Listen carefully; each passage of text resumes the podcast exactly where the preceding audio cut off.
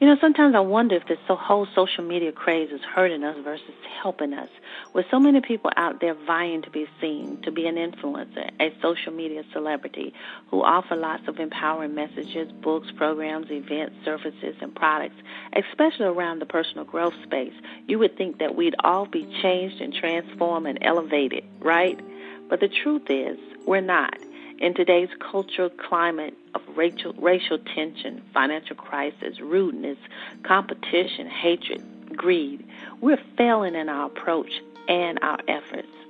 And why do you think that? Why do you think we can still have filled hotel rooms and, and venues offering empowerment workshops and conferences and even have online events with motivational speakers, and yet it doesn't seem like it's making a difference in the world? I believe that the reason we're not really making a bigger enough impact is because we're more concerned and consumed with being seen than being heard. Think about it. The business owners, coaches, speakers, trainers, empowerment leaders in that space, they spend millions of dollars each year on fancy photo shoots only to have to post out there so that they can be seen. And while there's nothing wrong with this, the question becomes are you selling you, your brand, or are you selling a message for change and transformation in the world? You see, we've been taught if we post a certain number of times a day at a specific time of day, if we do um, these videos and we do some live sessions, and if you do enough of them, then you'll become an influencer and you'll become a celebrity, a social media celebrity, instead of being known for creating change and transformation in the world. It just merely creates more opportunities to be seen, but not heard.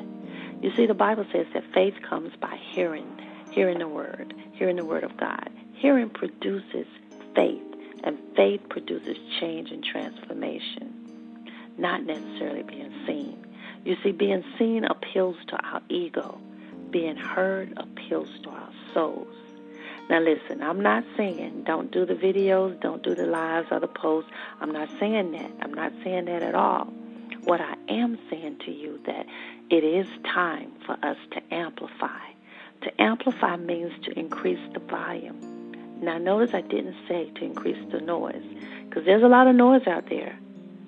But we're, but are we really appealing to the hearts souls of the people through amplifying?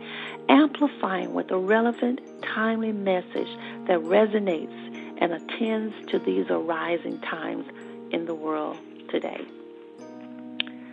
So here's something to consider.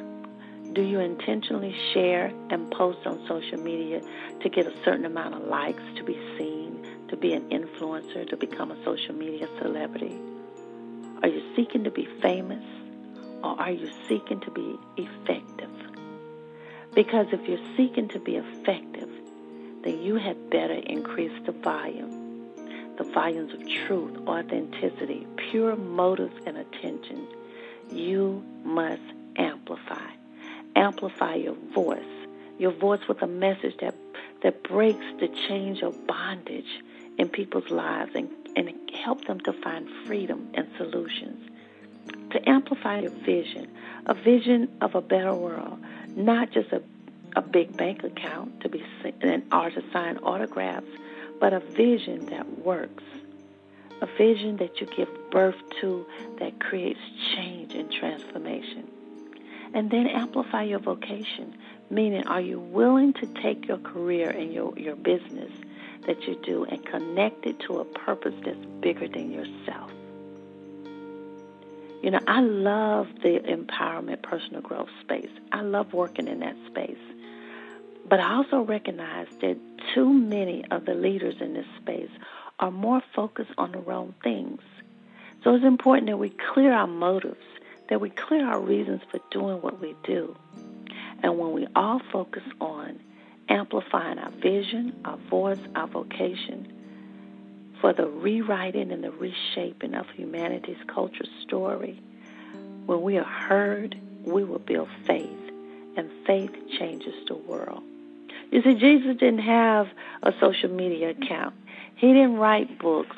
He really didn't. He didn't have all of it. He did. He did not seek to become an influencer.